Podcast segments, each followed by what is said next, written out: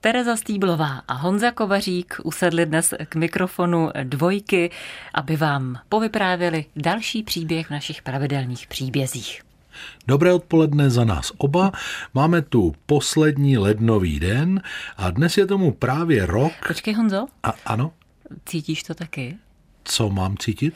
No já mám pocit, jako by mi mžilo do vlasů tady ve studiu, mm, to jedině, že by něco z klimatizace. Myslíš, že se porouchala? No určitě, co jiného by to bylo. Tak eh, honem, ať to všechno stihneme. Takže dnes máme vážení posluchači 31. ledna a to je den, kdy z našeho světa odešel jeden proslulý hudebník, skladatel, ale taky trochu spisovatel a o něm vám dnes budeme povídat.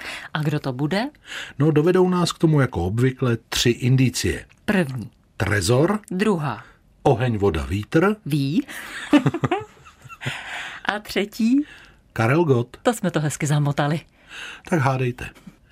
Na dvojce posloucháte příběhy z kalendáře a mnozí z vás už jistě uhodli, že správnou odpovědí na náš úvodní kvíz je jméno Ladislav Štajdl. No a já to říkala. Co jsi říkala? No, že mi mží do vlasu, takže ta klimatizace se rozbila schválně. no dobře, dobře, dobře. Dáma má vždycky pravdu. Budiš. Tak tedy Ladislav Štajdl, dlouholetý spolupracovník Karla Gota, hudebník a skladatel, jehož význam je dnes často neprávem poněkud opomíjen. A to i přesto, že stopa, kterou po sobě zanechal na poli populární hudby, je více než výrazná. To je způsobeno jednak tím, že z hudební branže odešel už před více než 30 lety, ale hlavně tím, že převážnou část toho, co za svůj život vytvořil, sice všichni dodnes slýcháme, co chvíli i z našich rozhlasových vln, ale s jeho jménem si to spojí možná málo kdo. Mm-hmm. Vezměme si třeba Trezor. Ty máš nějaké šperky, které mi nechceš dát a chceš si je tam uložit? Ale vůbec ne, já mám pochopitelně na mysli píseň Trezor. Jasně, tak tu znám. Ze zdi na mě tu ano, ano, to je, to je ono. ona. Každý zná a každý ví, že ji nezaměnitelně zpívá Karel Gott. A ti hudby znalejší možná vědí i to, že Karla doprovází skupina Olympik. No, ale že jejím autorem je právě Ladislav Štajdl, to už je opravdu tajemství známé pouze několika zasvěcencům. Hold, pokud si autor své písničky nespívá sám, tak je, můžeme říci, neviditelný. Bohužel je to tak. Ladislav Štajdl sice několik svých písní i naspíval, ale byly to spíš výjimky než pravidlo. A jsme zpátky zase u velkého hitu Mžíti do vlasů, ten si budu dneska zpívat po zbytek dne, kde se zpěvu ujal sám právě Ladislav Štajdl, ale až poté, co jí Karel Gott odmítl naspívat, protože se mu tahle písnička nezdála dost dobrá. Hm, I mistr Tesař se někdy utne. Nicméně faktem je, že i když jeho autorství zůstává většině smrtelníků utajeno, diamantová deska za 7,5 milionů prodaných nosičů s jeho tituly, kterou byl v závěru své kariéry oceněn, mluví za vše. Protagonistou příběhu z kalendáře, které posloucháte na dvojce, je dnes Ladislav Štajdl. Ale teď se vracíme hluboko do historie. Schylovalo se ke konci druhé světové války když se nad hlavním městem protektorátu Böhmen und Möhren, jehož přízračná šestiletá existence se nezadržitelně blížila ke svému konci, objevilo 62 letounů B-17 americké armády. Ty měly podle historiků původně namířeno do Drážďan, ale vinou husté mlhy a navigační chyby se ocitly nad Prahou, kterou zaměnili se svým cílem. Ať už to tenkrát bylo jakkoliv, faktem zůstává, že při ničivém náletu, který bezprostředně poté následoval, bylo na Prahu svrženo přibližně 150 tun trhavých a zápalných bomb. Rozpoutalo se peklo, jemuž padlo za oběť přes 700 lidí, převážně civilistů, a bylo při něm zničeno nebo poškozeno přes 2,5 tisíce pražských domů. Jedním z nich byl i dům číslo 23 v Mánesově ulici na Vinohradech, jenž dostal přímý zásah. Kromě hromady sutin z něj zbyla pouze zadní a boční stěna a také malý kousek podlahy v posledním patře. A právě tady, na tomto malém ostrůvku uprostřed zkázy, nalezla jako zázrakem záchranu mladá žena s dvouletým chlapcem. Oba byli po nekonečných šesti hodinách hrůzy, hladu a zimy nalezeni a zachráněni pražskými hasiči. A ještě téže noci manželem oné ženy odvezeni do stříbrné skalice. A právě tam, o necelý měsíc později, přivedla žena za pomoci porodní báby ze Samechova na svět své druhé dítě. Byl to, tak jako jeho o dva roky starší sourozenec Jiří, chlapec a dostal jméno Ladislav po svém otci, stejně jako příjmení Štajdl. Nebýt toho malého kusu podlahy a velkého kusu štěstí, vypadala by scéna naší populární hudby o 20 let později nejspíš úplně jinak, protože toho, co by bez jména Štajdl nikdy nevzniklo, by bylo opravdu mnoho. No a to, že říká Tereza pouze příjmení, není náhoda. Vysvětlíme za chvíli poslední lednový den roku 2021 skončil dlouhý, bohatý a plodný život muzikanta Ladislava Štajdla. Právě o něm vám dnes vyprávíme v příbězích z kalendáře. V polovině minulého století se dbalo na to, aby děti, kromě základních školních znalostí, byly rovněž prakticky proškoleny také v oblasti umělecké a zpravidla hudební. Byl-li tento zvyk důsledkem hluboce zakořeněného obrozeneckého přesvědčení, že co Čech to muzikant, jemuž se několik generací rodičů snažilo stůj co stůj dostat bez ohledu na potomkův talent, těžko soudit. Nejinak se vedlo také Ladislavu Štajdlovi. Ten v mládí docházel do hodiny klavíru a kompozice k profesoru Františku Kubelíkovi. Bratr proslulého houslového virtuoza Jana a strýc neméně známého dirigenta Rafaela žil svůj staromládenecký život ve starosvětsky zařízeném bytě, nesocialisticky zabírajícím celé patro, plném obrazů, vavřínových věnců a dalších zaprášených propriet názorně ilustrujících známé pořekadlo o polní trávě. Tedy ne, že by snad Láďu hudba nezajímala. Rádio Luxemburg hltal poctivě každý večer, ale propast dející mezi Elvisem a Mozartem byla veliká a pro obě zúčastněné strany nepřekonatelná. Cis blbe, ozývalo se co chvíli zlomeným hlasem trpícího mistra, pro něhož se babrání s netalentovaným mládežníkem rovnalo průchodu očistcem. Po nějaké chvíli, když už utrpení překročilo únosnou mez, vypravil se pan profesor do spižírny, aby se posilnil tekutým antidepresivem. Jakmile zmizel za dveřmi, Láďa opustil uprostřed taktu Chopéna a začal si přehrávat nějaký ten šláger podle svého gusta. Tohle preludování zpravidla zakončil Lepanec, vyťatý, navrátivším se a posilněným mistrem, jenž během několika minut své nepřítomnosti pozoruhodně ožil. Tohle je Steinway blbé, na tom mi žádný jazzárny hrát nebudeš. Díky velkému štěstí na konci druhé světové války a také velkému úsilí a trpělivosti pana profesora Kubelíka si dnes v příbězích z kalendáře na dvojce můžeme povídat o Ladislavu Štajdlovi. Jeho kariéra započala, a to vás možná překvapí, v pražském divadle Semafor. Právě tam se poprvé potkal s Karlem Gotem. Společně s ním a mnoha dalšími pak odešli, aby založili divadelko Apollo a nedlouho na to vznikla slavná doprovodná skupina Karla Gota, tedy orchestr Ladislava Štajdla.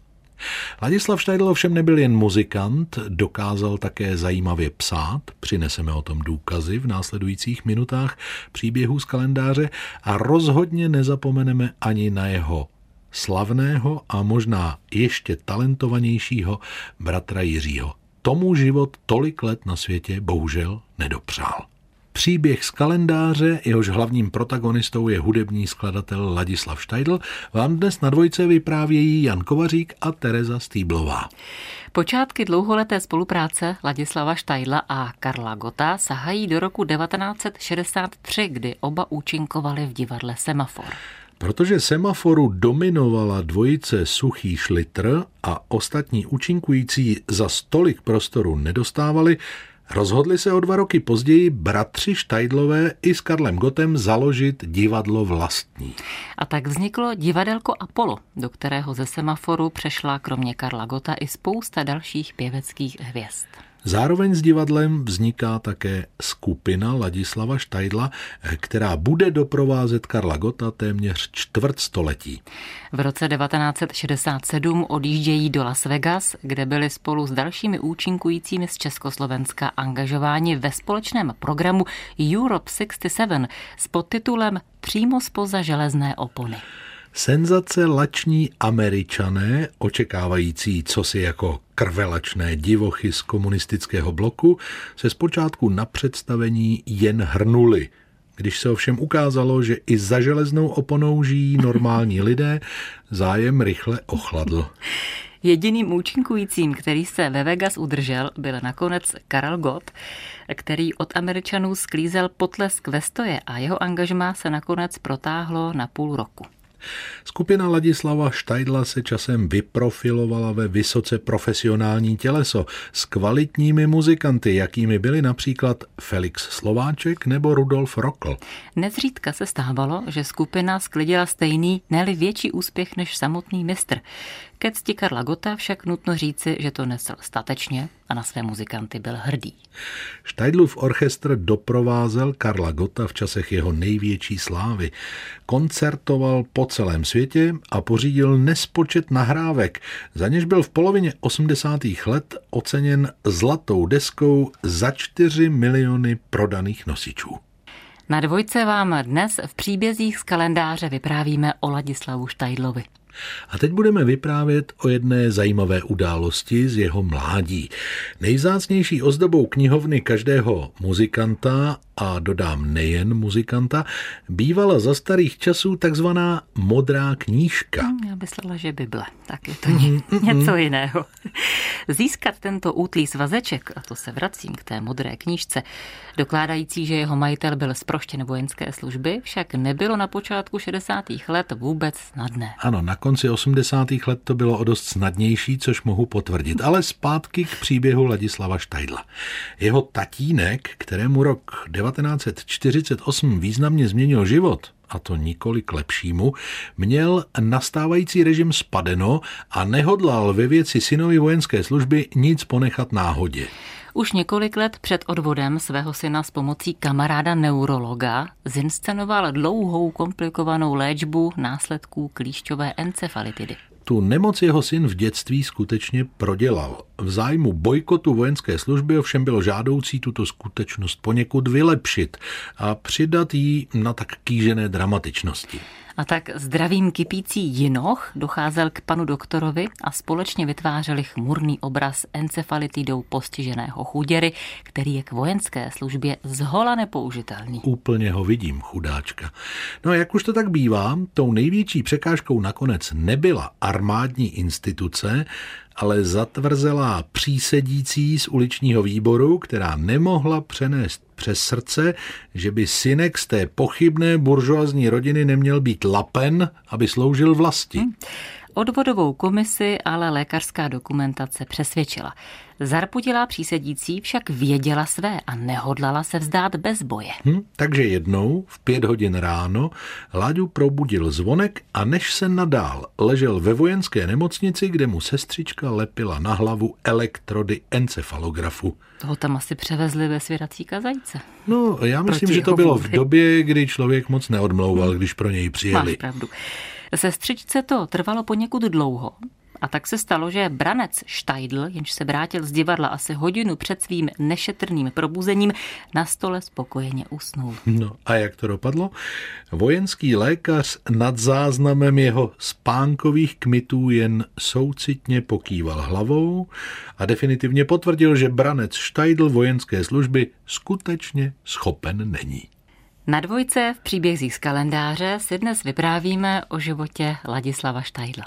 Jednoho říjnového dne roku 1973 našeho protagonistu vyrušil zvonek.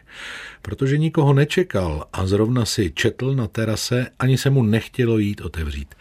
Jenže zvonění se opakovalo a bylo čím dál naléhavější. Když konečně otevřel, za dveřmi stáli jeho plačící rodiče, kteří mu přišli sdělit šokující zprávu. Jeho bratr a jejich syn Jiří už není mezi živými. Ladislav a Jiří si byli od dětství velmi blízcí, dokonce i fyzicky si byli velmi podobní. Pro nezasvěceného diváka bývá mnohdy obtížné na starých fotografiích rozeznat, na kterého štajdla se to vlastně dívá. Na rozdíl od svého zodpovědnějšího mladšího bratra byl Jiří typický bohem. Vždy elegantní, s neodmyslitelnou dýmkou či sklenkou whisky, svůj čas nejraději trávil ve společnosti svých kamarádů, herců, malířů, básníků a také krásných přítelkyň. Jiří měl rád ženy a oni měli rádi jeho. A nutno říct, že nejen ty z masa a kostí, ale jak bylo zřejmé, i ty povahy poněkud éteričtější, jako jsou například můzy. Psal lehkou rukou, měl výborný cit pro dobrý slogan a neobvyklé a neotřelé nápady.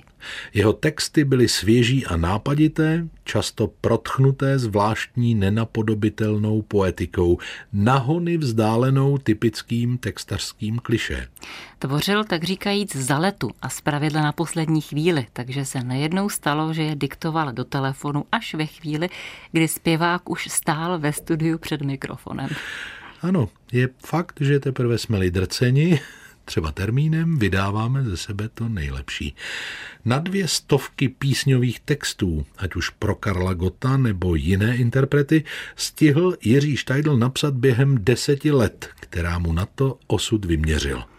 Smrt, které jako zázrakem unikl v troskách vybombardovaného domu jako malý chlapeček, si Jiřího našla o 28 let později, když se ve svém novém Renaultu 17 v Říčanech snažil vyhnout kamionu. Dnes jsme si na dvojce v příbězích z kalendáře povídali o muzikantovi a skladateli Ladislavu Štajdlovi, jehož jméno je nerozlučně spjato s Karlem Gotem. Orchestr Ladislava Štajdla také zpěváka věrně doprovázel po celém světě v dobách jeho největší slávy. V pozdějších letech se Ladislav Štajdl vrhl na neméně úspěšnou dráhu podnikatele a projevil se rovněž jako talent literární. To dosvědčuje úspěšná kniha vzpomínek Víno z hroznů a nebo její následovnice nazvaná Desátý klíč, která je kombinací vzpomínek proložených povídkami. Ladislav Štajdl je podepsán pod dlouhou řadou písní, které naspívalo mnoho interpretů populární hudby od 60. až do počátku 90. let, kdy hudební scénu natrvalo opustil. Že písně Ladislava Štajdla ani po letech nezapadly, se můžete snadno přesvědčit, až třeba zase někdy uslyšíte Karla Gota zpívat o tom, že kávu si osladí jen o trochu víc. Pod ní jsou totiž Štajdlové podepsáni oba dva. Mimochodem, kolegyně, nedala by si teď po dobře odvedené práci trochu oslazené kávy? Kávu nesladím a už jsem ji během našeho vysílání měla, ale víš, na co mám chuť, Honzo? To tedy nevím. Na pivo a řízek. Mm-hmm. No a nevadilo by, že by na to došlo až zítra? Vůbec, může to být v jakoukoliv denní dobu. Vypravíme se třeba do pivovaru v Dalešicích mm. a vylezeme si tam na komín? Dobře, až po tom řízku, jestli můžu prosit. Jsme domluveni. Nevím jak vy, ale my máme sraz v 17.05 na dvojce. Těšíme se na vás.